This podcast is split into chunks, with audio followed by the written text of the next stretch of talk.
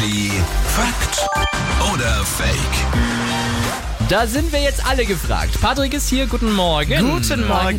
Hier gibt's eine Aussage und wir alle überlegen jetzt, stimmt die oder nicht, Fakt oder Fake, bitte. Ja, und wir kennen es alle am Automaten. Das Münze reiben. Ja, die Münze am Automaten reiben bringt aber nichts. Gar nichts. Bringt gar nichts. Ich schon immer, wenn ich diese abgerubbelte Stelle an den Automaten sehe, denke ich, wer hat das schon wieder ausprobiert? Das, wa- warum sollte das denn? Wird die dann Natürlich. eckig und funktioniert besser? oder Natürlich bringt das was. Naja, ich, ich habe mal gehört, vielleicht liegt's daran, dass äh, wenn so mini, mini, minimale Gewichtsunterschiede sind, dann, dann rutscht die Münze durch. Und dann kann man die, zum Beispiel damals zu meiner Schulzeit, hatten wir einen Getränkeautomaten. Aha. Ja? Und dann ist die oft durchgerutscht und dann haben wir dran gerieben am Automaten und komischerweise ging's dann aber.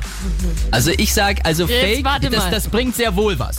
Die Münze am Automaten reiben bringt nichts.